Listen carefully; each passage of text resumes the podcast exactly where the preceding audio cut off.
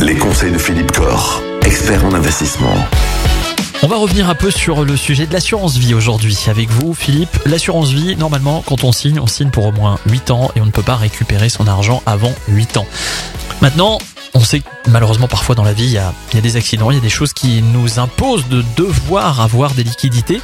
Est-ce que euh, dans un cas euh, ou dans certains cas on peut quand même imaginer retirer son argent d'une assurance vie avant ces fameux 8 ans Oui, Michael, c'est vrai que souvent on a c'est dans, dans l'esprit qu'un contrat d'assurance vie, c'est de l'argent bloqué euh, à long terme pendant au moins 8 ans. Et c'est vrai que très souvent, lorsqu'on va voir son banquier, son assureur et qu'on demande des sous, il nous explique ah non surtout pas, vous allez être pénalisé, ne reprenez pas votre argent. Alors en fin de compte, non, l'argent d'un contrat d'assurance vie est disponible à tout moment Ah ouais. et sans pénalité. La seule chose qu'il faut effectivement prendre en considération, c'est que si l'on sort avant 8 ans, la fiscalité de sortie, les gains seront taxés. Ouais. Bon. Alors les gains seront taxés. Aujourd'hui, sur les contrats actuels, c'est vraiment pas dramatique puisque cette taxation, c'est ce qu'on appelle la flat tax. C'est un impôt de 12,8% plus les contributions sociales.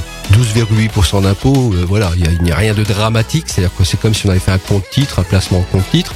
Donc aujourd'hui, il faut se dire que si on a besoin de son argent sur un contrat d'assurance vie, si on souhaite changer l'orientation d'une épargne sur un contrat d'assurance vie, eh bien il ne faut pas hésiter à prendre cet argent et en sortir, quitte à payer ces 12,8% sur les gains, ça n'est pas un problème. L'argent est totalement disponible.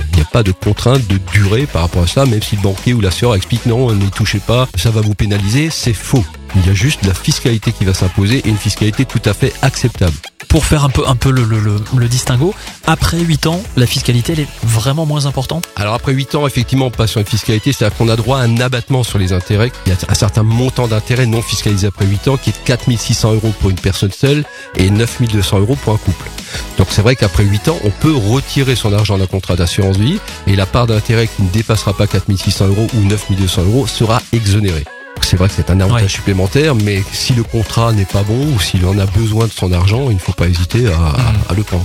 Est-ce que justement, si, euh, si on a vraiment plus d'argent, est-ce qu'un créancier peut venir saisir l'argent qui se trouve sur une assurance vie? Une bonne question. Ouais. On, la- on la en pose demain, Allez, Ça marche. à demain. À demain. Retrouvez l'ensemble des conseils de DKL sur notre site internet et l'ensemble des plateformes de podcast.